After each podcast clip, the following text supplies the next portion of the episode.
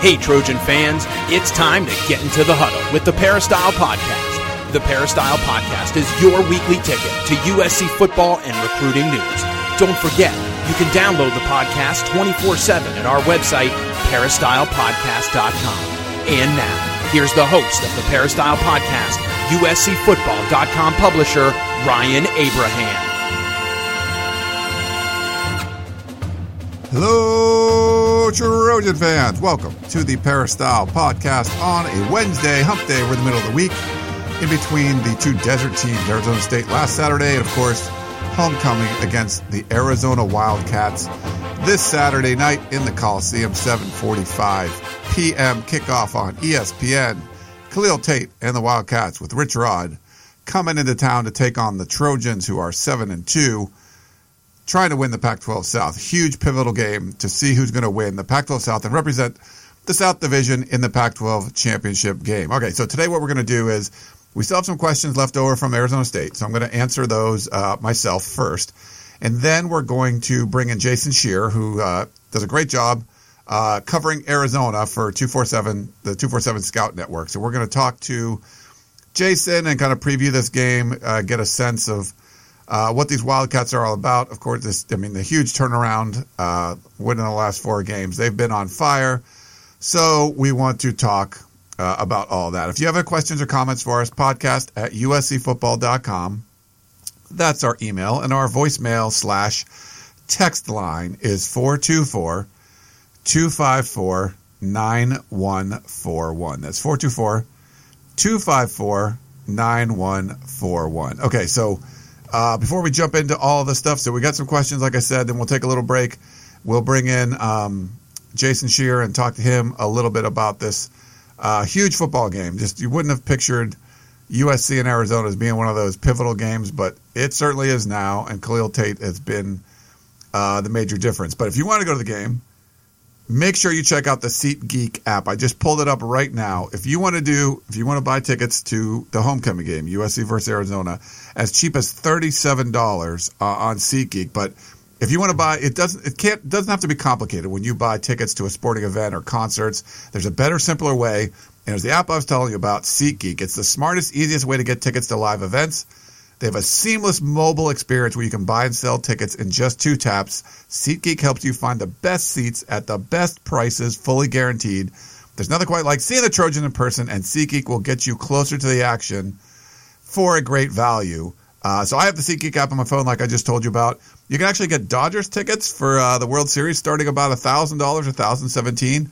Uh, but if you need tickets for anything, anywhere, you can just a few taps away, you can instantly find the seat. So best of all, for our Peristyle podcast listeners, like if you want to go to the homecoming, or heck, if you if you listen to this in time, you want to go to the uh, World Series game tonight at Dodger Stadium, you can get twenty dollars off your first SeatGeek purchase. So all of our Peristyle podcast listeners, go to SeatGeek, uh, Seek, get the SeatGeek app uh, on the you know i Android uh, Android on the Apple or the Android phone. Download the SeatGeek app and use the promo code USC. So that's important. Use the promo code USC and you'll get twenty dollars off your first SeatGeek purchase. Yeah, it's pretty cool. You can when you go to the app, you can check to see where the seats are, and they'll tell you what's a good value. So it's a really cool, uh, high tech app. Uh, if you want to, you know, anything about uh, the seats and where you're going to be and all that kind of stuff, it shows you everything. So it's it's pretty cool. So go go check out SeatGeek now, and like I said, you get twenty bucks. So that's pretty cool. Um, well, okay. So I want to jump to these questions. We're going to try to knock them all out, and then bring in Jason and preview the USC Arizona game. So Dave in Newport Beach says, "Is there any coincidence to some of the things that come up on the podcast week after week, and now show up in games?" For instance, I saw a sideline shot of Sam Darnold. He had his headset on. I presume t- talking to the coachings upstairs. the first time I've seen this. And could a number of snaps uh, Michael Pittman had last Saturday belated, be related to his father's tweet? In any event, I'm glad to see him on the field more. Dave in Newport Beach. Okay, so two things. One, um, Keely Eure said the same thing that he was wearing it more. Now he does wear it sometimes. It's kind of a quicker communication thing. So I wasn't specifically watching him in this game, but I think he had it on uh, more now. So, and as far as Michael Pittman, I I tweeted something like to that effect, and his dad actually tweeted me, and we got into a little bit of a Twitter uh, argument, I guess you could say, during the game. But we, you know, we parted on good terms. Um, I mean, I don't think there's anything. The squeaky wheel gets the grease sort of deal. Uh, there, I mean, I don't think there's anything wrong with that. There's probably some truth to that, but some of it is just, um, you know, him getting healthy again. You know, his dad was saying he was fully healthy. Um, you know, I, I, think the same sort of thing. We were kind of calling for Tyler Vaughns a lot, and sometimes coaches make decisions and they they get stubborn and they want to stick to it and they want to stick with it, and it's not really. I'm not saying it's the right or wrong one, but you know, maybe perception is that it's wrong and then you kind of see later, like, yeah, he probably should have been playing. Like, yeah, Tyler Vaughn should, should have been starting, you know. Um, but whatever, you know, they had some reason not to do it. And then sometimes it's like, okay, for the game or two. And I think there was a reason last year that Max Browne started. I mean, there was there were some obvious reasons, but there's probably better reasons that Sam Darnold should have been starting. But for whatever reason, they put precedent on the the reasons that aren't as important as, you know, if you're talking about, hey, who's the best receiver? There was an argument on the peristyle well, the guy that catches the ball, I think I'd rather have him. You know, like well, this guy's faster, this guy's stronger. Like, well, I like the guy that catches the ball because that's the most important aspect of it. So, um, Sam Darnold was a better quarterback. And so, yes, maybe one guy was older, maybe he knew the system, whatever.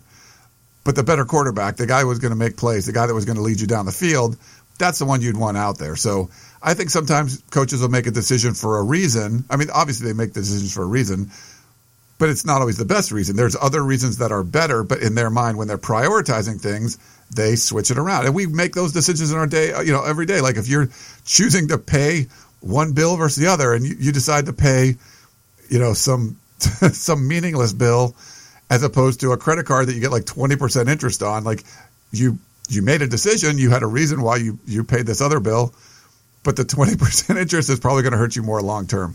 So yes, I, I, think they make decisions. I think they do. Uh, you know, we've talked about this. I think they listen uh, to what we're saying a lot. I mean, Clay Helton has walked up to Dan Weber and Keely Eure and all of us after games in the Coliseum and asked them what's going to be on instant analysis. So um, I think they they know what is being said, and it, you know, I'm not saying that that's what they take into consideration, but I think we can be kind of a mouthpiece for the people because we get a lot of fans email us you see the outrage. They they they talk to us, and we kind of talk about what they're talking about. And I think the coaching staff sometimes needs to know, like, hey, what are the people saying? Now they can see on Twitter. I mean, if you watched, you know, when we put up, so I was at the Notre Dame game. I put up a Facebook Live of Clay Helton's post game presser.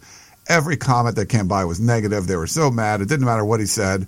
But I, I would go back and look at when USC would put something up too. Same sort of thing. They're complaining. They're you know, they're they're bitching about it um, just like they would on our feed for different things that we would put up. So I think they kind of know, um, but you know, we're we're a way. I, I, just I think we're a way to be to show what, and we're the biggest site out there. Um, so it kind of gives a pulse of what the the Trojan fan base are feeling. And there's people in the administration and the coaching office that you know read our stuff. Sometimes they'll they'll call us out and say, "Hey, I don't like what you said here." Blah blah blah. We've never been told like, "Hey, don't say this," but you know they'll express um, concerns over certain things we said, and we'll talk about things, and you know, we either stand by it or say, "Oh, yo, that was a mistake. We should correct it." Uh, but good stuff there. Let's see. Curtis in Moreno Valley said, uh, "How to limit Mr. Tate from Arizona?" The question is for. Um, oh, I, I, didn't realize he had this for Coach Harvey Hyde, but uh, but I'll answer it. Sorry about that, Curtis. Um, he said he could be bounced around the whole peristyle crew. Okay, well, bounce around with me.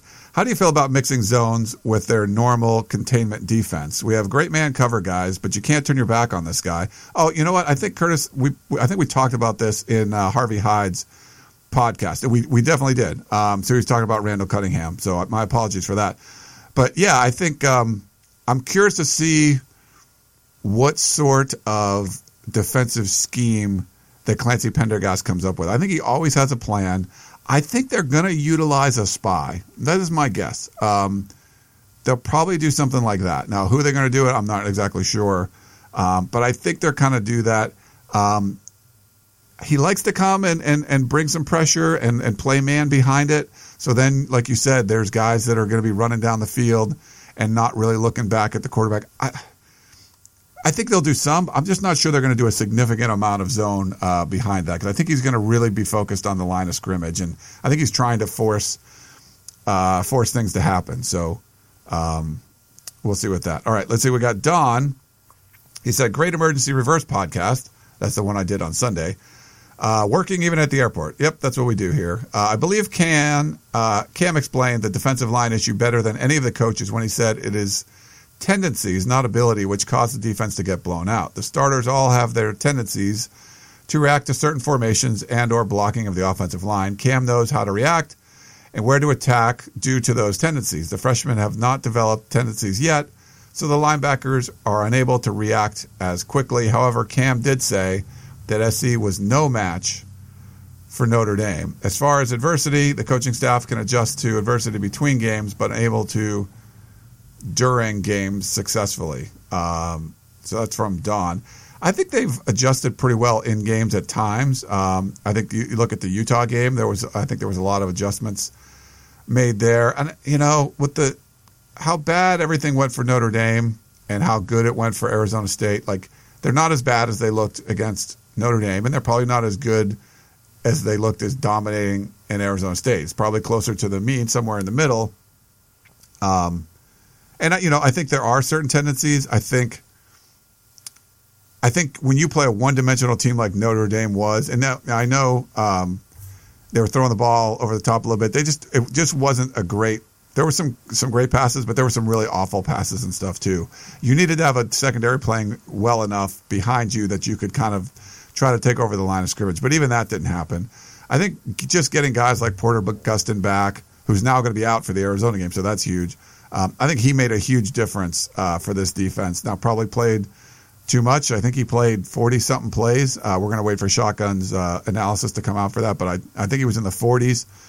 And uh, for him to not practice or even put pads on since uh, the Texas game, the second half of the Texas game, or the first half, he was out you know, all the time since, hasn't practiced at all. I, I want to. I'm curious what Shotgun's number is. I think it's in the 40s. If he did play that much, it just seems like a little too much. I mean, whatever the pitch count was, he's probably blew through that. Um, so yeah, we'll see. But him back, uh, Josh Fatu, who's practicing this week, I think that all kind of helped too. But it's you got to remember that it is young guys. It is college players, um, 19, 20, 21 years old. There's there's a lot of emotion, and if the coaching staff doesn't do a good job getting the team up for a game or getting them prepared, you could see it snowball and get out of control. And I think it did for USC against Notre Dame, and I think it did for Arizona State when they were, Arizona State's defense was doing. Uh, there's a, a, cool piece up we put on the Peristyle that SunDevilSource.com uh, put up a, a, neat analysis with a bunch of uh, clips from the game of how the USC passing attack and running game like defeated the Arizona State defense has been playing really well the past two weeks, and it really just started off with kind of hitting those shots over the top. There were some simpler route concepts where maybe a double move, and you know guys were blowing their assignments or not executing right. And Sam Darnold's good enough to find a Deontay Burnett, you know, for a really a perfect pass for a touchdown. I think that kind of loosened up the defense, and then it just opened up everything else too. So that, that's a really an interesting analysis piece. You could kind of check it out. Um, here, we're going to play this voicemail, and it kind of goes along with the next email question. Here you go. Ray again here, uh, Trojan fan in SEC country. Um, another comment, I guess this is for Ryan. You can probably address this if you have the time.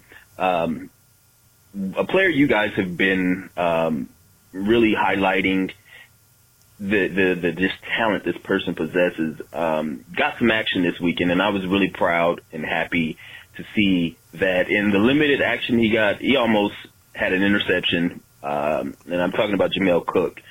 Uh, got in the game, uh, batted the ball to, uh, uh, I think it was Ross who uh, ended up making the pick six at the end. And seeing him in pads, it, it really does crystallize like a lot of the things that you guys have been raving about all off season, um, in camp and what have you. He presents a matchup problem for a lot of players, wide receivers, um, slot receivers. I couldn't even imagine that matchup. Um, and tight ends. Uh, he he's a really really versatile player. He looks he looks like he's a, a legit six three, really long arms and really athletic and good hips. He moves fluidly. Um, I'm just happy that he got his playing time. If you could, I don't know what happened, what changed. If you guys have any insight between what happened last the, the, the last few weeks, I mean, I haven't even seen him on the sidelines. Um, and he shows up in uniform, gets in the game, and almost has an interception.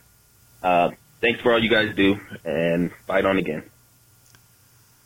And then we also had Tom, uh, USC class of 86 in New Jersey. He said, without sugarcoating it, why does Jamel Cook, uh, I think he means why doesn't Jamel Cook see the field, particularly given the awful secondary performance year to date? Um, okay, I wouldn't say it's awful, but thanks for the questions about Jamel Cook. Yeah, um, it is all very curious. Uh, I've really been impressed. Like I was impressed with the way Tyler Vaughns played, the other number 21. Now he's becoming a superstar on this team. I was impressed with uh, Jamel Cook, and I think you know if you talk to Shotgun, he had some thoughts where he started off good and then kind of fell off a little bit. I don't know. I kind of feel like it was a similar thing to Tyler where he was running with the ones and then they dropped him down to the twos. Um, now there's, I think, there, you know, I, I don't think it's all about play on the field when it comes to Jamel Cook. We don't know exactly. Did he get in the doghouse somehow? Is there something that, you know, he doesn't know the playbook. I, am not exactly sure. There's something. There has to be something because I'm seeing from what I'm seeing, it just seemed like they were so slow to adapt to bring him on and uh, have him be a part of this team. I'm not really sure. Um, I kind of feel you're going to see him a little bit more. Um, it seems like maybe they're getting more confidence in him. You know, it's the hard part is it's not like if he's in a, a wide receiver, he still gets in some. If you're on this defense, you're not getting in. Um, it's just you're not. You know, Clancy Pendergast isn't putting you in unless you're in the, the short rotation, and he hasn't been in there. Uh, now we saw him at the you know the end of the game, and he got his hands on a ball, um, and like I said, led to a pick six interception. I kind of like him better as a nickel. Uh, they also moved him twice, you know, from safety to nickel and nickel to, um, to cornerback. We're going to go to practice today. Maybe ask some more questions about him. We've asked about him a lot. We can never really get a straight answer. Um, I mean, yeah, it's. I had heard something like a long time ago, like it, just in passing, someone said he thought it was in the doghouse. It kind of made sense to me. Like, what did we have done? I don't know. I, I think there's also like we talked about the squeaky wheel thing. Um, you know, there's questions of, well, hey, is he going to end up transferring and stuff like that? They got to get him on the field. Um, so we'll see. And you know, game like Arizona, you know, we, we, there have been other matchup times where you're like, hey, Jamel Cook would be good to be in there and match it up with guys, and they don't do it. And it's not like, you know, I think secondary's played, you know, some of the guys have played really well at times. There have been some some lapses, but it's not like the secondary's playing this rock solid lights out that everything would get screwed up if you put Jamel Cook in there too. So uh, I just don't know. Um, but nothing has given me like if I'm a Jamel Cook fan and I want to see him into the game, I've not seen anything from the coaches that's given me confidence that yeah, his turn is just around the corner. Um, I'm, like I said, I'm getting the feeling that they're gonna work him in a little bit more, but nothing like probably nothing like you if you're a huge fan of his, uh, you would want to see. But I don't know. We'll see. And like I said, I'll talk to the, the coaches and stuff today. I'm going to try to see what I can find out about uh, number 21 because it just really it, the same thing sort of happened to Tyler Vaughns and now he's in. Uh, we haven't seen the same thing with Jamel Cook. All right, we got one last one before we uh, bring in Jason. Here you go. Hello, Don Autry. This comment is for Ryan. Ryan, please don't think I'm upset with you about what you said about my statement that USC needs to recruit more black quarterbacks. I think you completely missed my point for saying so. Let me ask you this. Who do you see carrying the ball? The majority of running backs are black athletes, whether it be on the high school, college, or pro level. My point being, black quarterbacks have an extra skill at getting away from the pass rush because of their athletic quickness. It just adds an extra dimension to the offense and another thing for the defense to worry about. Now, your comment about Wimbush missing open receivers, who cares? Apparently, he didn't miss his receivers on the two touchdowns that he threw, and Notre Dame won the game. Ryan, I've long watched the history of the few black quarterbacks that USC recruits. They'll give them a scholarship with no intention of them playing quarterback at USC. Just ask Jalen Green. He's an example of what I'm talking about. Well, thanks for the question again. Um, so, so a couple of your points there. As far as Jalen Green goes, I think Steve Sarkisian, when he recruited him and brought him in late, had every intention of him letting him play quarterback. He switched back and forth a couple of times. Um, yeah, so I mean, I, I, I don't think you could say that every black quarterback that they've recruited, they didn't have any intention of them playing. Um, yeah, most I think most running backs are black African American. Um, you know, and quarterbacks are you know it's cool now. I think in college football because you got this mix of quarterbacks and uh, you know it's, it's just a, but I, I wouldn't say only black quarterbacks are, are ones that are quick in the pocket and can get away from a pass rush. Um, and I wouldn't say you know just because Brandon Wimbush is black doesn't mean he wasn't a good thrower. I, I just don't think he's a very good passer of the football. Now he had a couple really good passes and he missed a whole bunch of open uh, receivers too. But you know he had they certainly had the better team. They had the better offensive line. Um, they played better that day. And you know I, I just think you're saying that. Like if you look at Sam Darnold, one of his abilities is that you know he's a white quarterback. He's very good at getting getting away from the pass rush. And sometimes you got guys that are super fast or super quick. Their vision is poor, black, white, whatever, it doesn't matter and they don't even sense the pass rush. So you got to have there's I think it's just everything, and it doesn't matter to me. It just doesn't matter kind of what race it is, you know, what race the person is, as far as where they're going to be or how they're going to be successful. Um, but I think just in general, a quicker, more athletic quarterback. Um, yeah, I think that's the way that at least with Clay Helton and, and USC are going, where you see like a Matt Fink, how fast he can run, uh, stuff like that. So I mean, I think like a Justin Fields, they were recruiting hard. They wanted to get him. Uh, he's going to end up picking someplace else. I would say over the last you know decade or so, a lot of the guys that they recruited, it just didn't work out. I mean, just yeah, I, I would say that it's been it's been a hit or miss. If you're talking about hey, getting a black quarterback in and having them be successful, it, it just it it's been a lot of misses and, and just not a lot of hits for whatever reason. I think a variety of reasons, but um, I, I would get just stay away from the, you know, the I've never seen, you know, I know Clay Helton pretty well now just from seeing him around, and uh, I wouldn't say there's anything kind of racist about, you know, how he's choosing a quarterback or anything like that. I, I I'm not saying that's what you're saying, Don, but just um, when you're talking about, hey, you should only get this race of a, a, a whatever position you're talking about. Um, I, I always think it's cool. Like when I would watch hockey, um, and you'd see like there's not that many African American players, and I would like root for like, hey, that's cool because you don't see those guys very often, you know.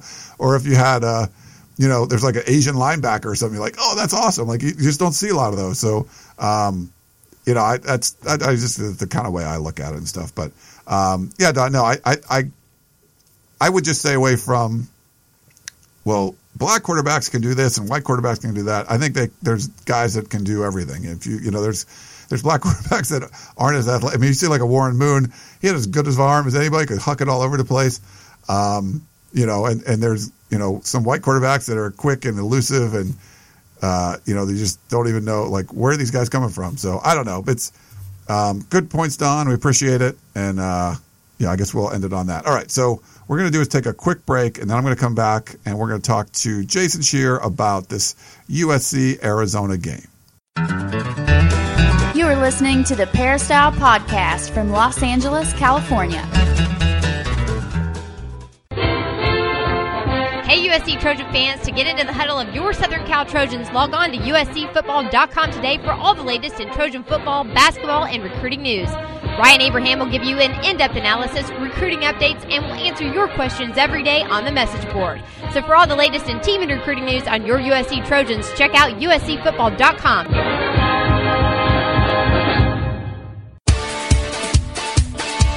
It's time to get back to the Peristyle Podcast, presented by USCFootball.com. All right, we're back here on the Peristyle Podcast, and we're lucky to be joined by Jason Scheer. He does a great job as the publisher and senior editor of WildcatAuthority.com, part of the Scout 247 network. You can follow him on Twitter at Jason Scheer, S C H E E R. What's going down in Tucson, Jason? How are you? Not too much. Doing uh, doing pretty good. How about you? Yeah, pretty good. Getting ready for this big one. I I, I said in the earlier in the show, uh, if you you know going into the game or going into the season, do you think oh USC Arizona would be like this huge matchup in the Pac-12 South? Probably no one would have believed you. yeah, this is uh, this is definitely a, an extremely surprising uh, turn of events for Arizona, especially the way that the, the earlier season looked like. I think Arizona fans are are pretty shocked that this is legitimately a, a big game this weekend. It is, and uh, so it's funny. So I'm going to USC football practice yesterday, and I have to stop off uh, at CVS Pharmacy. So I live in uh, Hermosa Beach, California, and it's like Redondo Beach is like on the way, like on the way out. And so I pop in the pharmacy, and there's a, a woman there wearing a full-on uh, Tate jersey, number 14, Arizona hat. Got like kind of some Arizona decorations on it and stuff. And uh, so I go up to her and like say hello and say, "Oh, did you dress up as Khalil Tate for Halloween?" And she said, "He's my son." So her, so it was funny. So uh, Leslie Tate, um, she was very, uh, very lovely lady. It was uh, really fun to talk to her, and she asked me who I was, and she, I'd covered Khalil Tate at Serra High School, so she kind of knew me um, from that and stuff, and uh, so we tweeted each other a little bit. But I thought it was, uh, it was pretty funny. Greatest lady in the world. She was so proud of her son, like honor student, all this kind of stuff. So he just seems to be taking the Arizona Wildcat community by storm. Yeah, it's insane. I'm I'm not sure that I've seen uh, a football player at least maybe since Gronkowski um, that's really taken a town by storm like he is. I in, I mean, there's an Arizona basketball. It's just an exhibition tonight, but even though uh, it's an exhibition in normal years, it would still get more pub. Uh, you wouldn't even know it. I think it, it hasn't been like this in a while in the sense where Tate is getting a ton of attention. It's now turned into national attention, and and people are actually for the first time in a long time talking more about football uh, than basketball, and it's pretty much all because of Khalil Tate and what he's done on the field the past month or so. Yeah, I mean, it's. I think there's some parallels between USC in 2016 and Arizona in 2017, where maybe the head coach started the wrong quarterback to start the season. Um, I mean, the fact that you know he's run for more yards, I think in the, the month of October than any player in like the last 10 years. Um, and like any player like in the modern era, like, oh, besides two or something have not run for this many yards in one month. And he's a quarterback. Um, it's just, it's just crazy what he's been able to do. Kind of like what Sam Darnold was doing last year. But then everyone's like, well, where was he to start the season? Yeah, I mean, it, and it, it's funny. Like Rich Rodriguez now will say that he was going to put Khalil Tate in against Colorado, even if if Brandon Dawkins didn't get hurt, but uh, I, I kind of don't believe that. I mean, Brandon Dawkins was the QB. He was really bad against Utah. Against Colorado, he gets hurt uh, really early in the game. Khalil Tate comes in uh, and just goes off. I mean, he went absolutely off against Colorado, and you can make an argument that if if Brandon Dawkins doesn't get injured, he's probably the starting quarterback against USC, and we have no idea what Khalil Tate can do. And, and in a way, uh, you know, it, it's interesting because Rich Rodriguez went from a coach that you know we were thinking of making a hot board at, at one point when they were two and two, to now he has a chance to win the the conference coach of the year. In in a way, it, it's by accident because if Brandon Dawkins doesn't get hurt, he's probably still the starting quarterback unless he plays really really poorly. Which is hilarious, and I think um, one of your uh, writers, uh, Christian Corona, had an interesting stat about um, so I, I, let me get this right. So he over this like last five or last four games, he's passed for 700 yards, ran for 700 yards, threw for five touchdowns or more, and ran for five touchdowns or more. So the last time someone did that was Denard Robinson for Michigan uh, seven years ago. So um, pretty crazy, like the what he's been able to do. You know, completing 70 percent of his passes. I mean, it's amazing. Just all of the all the stats are just mind boggling. Yeah, I mean, some of the stats, it's almost like we're trying to come up with different ways that we can say how good he's been. I mean, the 10 year thing with the rushing, if there's another stat that said, like, in the modern era, his QB rating for this month is like the highest um, in, in the modern era in the last 20 years or something like that. And, and there's just stats. He's like, uh, he's top 10 in rushing already, and, and he's only started in four games. Um, so it, it's just unreal what he's been able to do. And, and it, uh, throwing, I think, has been the biggest uh, impress, most impressive aspect of his game because Washington State looked like they were taking away the run, and then all of a sudden he was throwing downfield. He's a much better thrower, I think, than people give him credit for. His efficiency rating in the air, um, he's completing like seventy percent of his passes, and a lot of them are just downfield. So he's a guy where he can basically right now at least do absolutely no wrong on the field. He's a big play guy um, and won the Pac-12 Player of the Week four weeks in a row. Uh, no one's ever done that. Um, I vote, and I was like trying to figure out reasons not to vote for. You know, you're like, okay, can't, he can't win again. You know, and there's other guys that are deserving too, but um, it's pretty amazing. I mean, to have a guy win at four weeks in a row, And I know they talk about well, Arizona's been on the Pac-12 networks and no one's seeing it, but I think the people that matter, I think the the people that cover college football are watching them when they can and they're seeing it. And even though this is going to be a really late game, they're going to watch, you know, and I think a lot of people are going to, their opinions on Khalil Tate are going to be based on what happens Saturday night, right or wrong, because at least it'll be on ESPN where everyone can see him. Right. I mean, he's been putting up these crazy numbers, and Arizona's last three games have been on the Pac-12 network, and you know, it, it'll go one of two ways: either he'll play great on national television, and and people love him anymore uh, more, and he'll take off. And my guess is people will start talking about him and the Heisman consideration, all that, or he'll play poorly and um, unfairly probably. People say, oh well, you know, he just kind of got hot at the right time, and uh, but either way, I, I think he's going to be on national television. He has a big stage. Arizona hasn't been on a, a major network in about a month, so um, it's a big opportunity for him, and it's really a, a big opportunity for Arizona football because if they somehow win this game. Um, nationally, I, I think the brand overall and, and just what Arizona can do, and, and Khalil Tate especially, um, it'll definitely start to gain more momentum than it has right now. Yeah, the uh, it's going to be a big game, obviously. Um, you know, what do you feel as far as like gut feeling about Khalil Tate and the rest of the Wildcats being able to handle the moment? I guess the if you watch the Pac-12 week to week, and we do, I mean, you just it's hard to tell. Like Colorado's garbage, and then they're great, and you know, you know, you see Steven Montez can't throw anything, and then he's a Heisman Trophy looking quarterback. USC lays an egg. Then they look awesome against ASU. We've just seen these teams go up and down, like a Stanford just rolling people and then beating Oregon State by a point in the last second. It's hard to kind of predict what's going to happen in the Pac 12, but any kind of sense going into this, do you feel like the moment's going to be too big or it's peaking at the right time and it looks like it's going to be this epic matchup? You know, it, it's interesting because talking to the guys, there's a there's a quiet confidence. it, it's it's the sense where they believe that they can beat USC, but I think they also know that they kind of need to in order to uh, have people acknowledge the success that they've had. And I don't think the moment will be too big. I think that what's maybe most impressive about Khalil Tate, the person, is that he's he's a pretty humble kid. Um, he, he gives credit to he's one of these quarterbacks gives credit to his offensive line. What pretty much no matter what you ask him, doesn't really talk about himself uh, that much. Doesn't really like to, and and so I don't think the moment's going to be too big for him, especially coming from Serra, where they had a a lot of big high school games, and, and he's used to playing against this this really good competition. And Rich Rodriguez does a good job. He he basically said that he lets them be nervous throughout the week. He lets them acknowledge it's a big game, and and he kind of wants them to feel that energy. But once they get on that plane to go to USC, that energy um, it needs to be turned into something good. And, and I think that they've generally in the past done a pretty good job at that. I don't think the moment will be too big. USC may just be the better team. Um, but if USC wins, I, I don't think it'll be because Arizona's kind of overwhelmed by facing the Trojans and in the moment overall. The, the the run game too. Uh, obviously, Khalil Tate's been a huge part of that, but JJ Taylor, I think, uh, has been uh, really good and, and kind of when I think in the the last game he kind of started off slow, but then he broke off a big run later. Like, how important has his development been to helping Tate have like a second, like you know, home run threat option back there?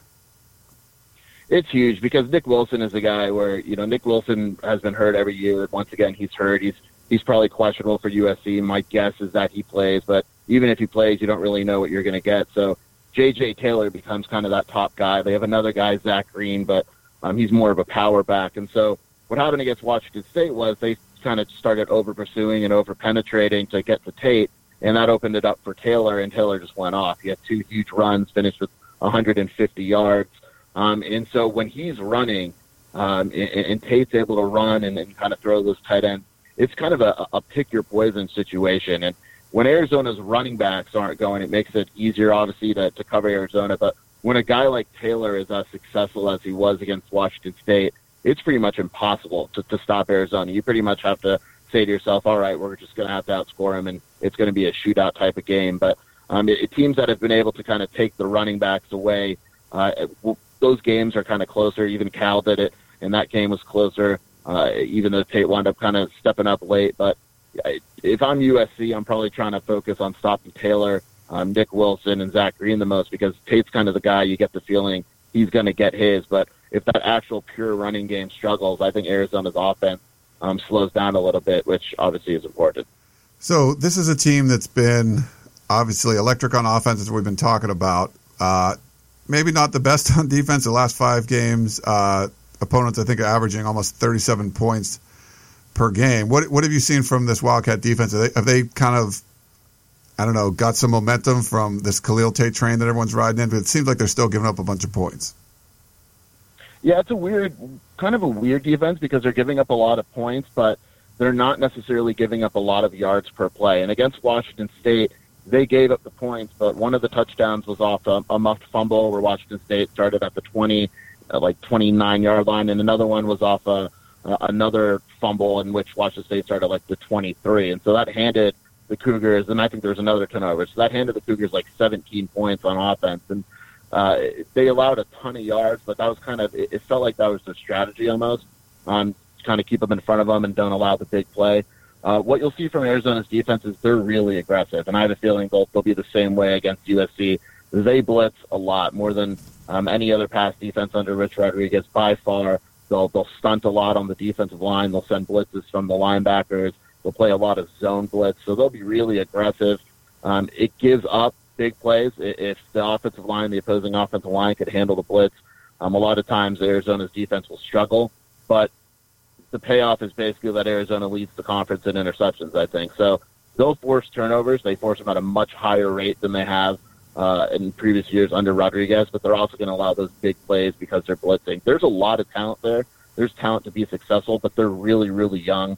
Um, and so it's the type of defense where they'll struggle now, but I think in a few years they'll, or even next season, they'll be much better. But there's some major growing pains on the defense, but you still kind of see flashes of potential as well. Um, yeah, that's. Uh, I, I think one of the aspects of this team they they do force turnovers, and that's something that USC's had a propensity to do. They've they've given the ball over a lot, so I think that could be one of the key factors here. If you know, even though give a bunch of yards and give up some points, if Arizona is able to force uh, Sam Darnold into turning the ball over, he didn't do a bad job against Arizona State with just one, but usually they're two or three a game. Um, I think that could be a key factor here. Yeah, and I think that's Arizona's strategy. There's no way Arizona's going to sit back on defense and win this game. They'll get absolutely killed if they're not aggressive. And so uh, I think ideally, if Arizona's going to win this game, they probably have to force two to three turnovers because anything less than that, and my guess is Arizona has a, a really difficult time winning. So I think you'll see a lot of blitzing and stunting, and, and Arizona's going to really kind of try to press the issue and try to force an early turnover, especially. Uh, let's talk about special teams real quick too. It seems like this is a, an Arizona squad that's been really good with punt returns, um, kickoff returns. It's I, I, would say that's not an area of strength for USC. Anything on the special teams aspect? How how would you rate kind of how Arizona's uh, special teams have played this year? It's been solid. I think the field goal kicking. They have one kicker for short field goals, Josh Pollack, and he's all right. I think he's like nine of thirteen on the year. Um, and then they have a kicker they bring in for long field goals, Lucas Havrisik. Uh, he does kickoffs also. He's really, really good. He had a 57 yard field goal last game. Uh, kickoffs, he's pretty much almost a lock to kick it out of the end zone. Uh, punting is where they've really struggled. They do not have a good punter. Uh, it's near the bottom of the conference, and, and and so that's a situation where my guess is Arizona doesn't even try to punt it to USC. Uh, it, it's just kind of how the punts have been going. They they shank one a game. It feels like so punting um, is, is probably a worry for Arizona. It'll be interesting how they handle that. Punt returns, um, kickoff returns, they're all right. Uh, nothing explosive, but they're better than they were last year. I wouldn't call them a, a super special teams. They're they're pretty much adequate. Uh, but punting, I think if you're looking for a concern and maybe an advantage for USC, uh, Arizona's punting has really struggled as of late. Well, how do you kind of see this one playing out? I mean, I'm just I'm just not really sure. I don't know if USC is a seven point favorite. Um, that's what the the odds makers kind of have it. Do you what do you, what do you any kind of gut feeling about this one, Jason? You know, like for the last three weeks, I've said to myself, "There's no way Khalil Tate can go off again." And as soon as he does it, Arizona's going to lose. But they keep it keeps happening, and, I, I still say to myself, I don't know if Khalil Tate can put up 300 yards passing and 150 yards rushing on on USC. And so I think while he has a good game, I don't really trust Arizona's defense. I think Arizona's going to have difficulty stopping USC. I think USC is more likely to stop Arizona than vice versa. I think it's going to be a really fun game. I don't think Arizona's going to get blown out. I think that offense is too good right now. Um, so I think it's going to be one of these crazy Pac-12 games. But I think at the end of the day, USC just has more horses on both sides of the ball than Arizona. So Arizona's going to it, it's it's easily. I, I know they played Washington State and, and Washington State beat USC, um, but I still consider overall USC to be a better team than Washington State, especially at home. Uh, so I think Arizona is facing its most difficult challenge um, in Pac-12 season so far. So I, I think a lot would have to go right for Arizona to win this game. Yeah, man, it's it's funny. Like I hear people saying that, but just the way they've been playing is uh, has been pretty special. And USC's played well like twice this year. the, the you know last week against Arizona State and Stanford, but so many other times they just have not played very well. They've played poorly. Um, but it's I think it's going to be a really good one. And um, you know neither team is out of it if they lose this one, but obviously you have the pole position for the Pac-12 South, and uh, you know Utah's been trying to win the South. They couldn't do it. Rich Rod did this a few years ago, and if he's able to do it again, especially after being on the hot seat, I mean, props to him because both him and Todd Graham, people were writing off as they're going to be gone at the end of the season. Uh, and like you said, Rich Rod, candidate for, for coach of the year. But if he's able to secure a win at USC, you know, have a stranglehold on the Pac-12 South. Uh, it'd be amazing for him to get back there. It's a, probably not a program that's going to win every year, but if if he can show, hey, I can win this every you know three or four years or something, I, that, that's pretty good. Yeah, I mean, for all the criticism he took, uh, you, could kind of tell when he goes to these press conferences after a win, and he's kind of got a, a little extra hop in his step. He he knows what people were saying about him. Uh, he knows that he was pretty much fired in in the community uh, when they were two and two and they got beat by uh, Houston and Utah. And looking back on it, he still faces criticism because people still say, "Hey, if you started tape from the beginning, I mean, Arizona lost the, that Houston and Utah game by a touchdown." Uh, and so, in Arizona fans' minds, they could be undefeated right now. But even though that's not the case, uh, if he beats USC, this town's going to go nuts because Arizona still has, it's not an easy schedule. They still have at Oregon and at ASU, but they have Oregon State and and you never know. They could be in a situation where they're going into that ASU game with a lock on the conference already. So this is a, a really big game, I think, for Rich Rodriguez, and I think for the community as a whole. Because if he could find a way to win the South somehow again, um, that that's pretty remarkable considering where we thought this team was at the beginning of the year. Yeah. Uh, pretty crazy. You never know what to expect. You think, oh, this team's going to be here, this team's going to be there, and from week to week, it can change. And obviously, over a course of a month, the last month for Arizona football has been absolutely outstanding. And uh, looking forward to this one, Jason. But thanks, to, uh, thanks for coming on and sharing some insights. We really appreciate you uh, talking about the Wildcats. Thanks for having me. I appreciate it. All right, that's Jason Scheer. Make sure you check him out. Uh, covering Arizona and you know basketball too, Jason. There's like basketball stuff going on, right? Like you, does Arizona people care about basketball a little bit? I guess, right? There's a game tonight and a game on Sunday. It's interesting. We'll see how much they care though with all the, uh, you know, we we can relay with all the FBI stuff. Yeah, that's what USC at Arizona. But see that it's just such. There's such more of a you know, obviously the Arizona basketball culture is so much more than what USC is. But this is you know this is the first time USC hoops have been ranked in the AP top ten since 1975, uh, which is kind of crazy. But they're doing those are these the secret games, right? The ones we're not supposed to go to or report on and stuff like that, or, or are these actual games you can talk about? No, these are yeah, these are actual public scrimmages. They have one tonight against like Eastern New Mexico State or something like that, where it'll be a terrible game, but oh, uh, the fans like it. So yeah, USC had one like the other day. I forget who it got, but it was like one of those behind closed doors that you're not allowed to talk about and all that kind of stuff. So um, yeah, yeah, kind of getting rolling and stuff. But yeah, basketball season's here but it's not going to trump what's going to happen uh, Saturday night in the Coliseum. So thanks again, Jason, and everyone else. Thank you so much for tuning in to the Peristyle podcast. We will talk to you next time. You've been listening to the Peristyle podcast presented by USCFootball.com. Be sure to tune in next week for the latest news on Trojan football and recruiting. Don't forget, you can automatically download the podcast directly to your smartphone or tablet for free. Just click the iTunes link on peristylepodcast.com or search for Peristyle Podcast at the iTunes Music Store.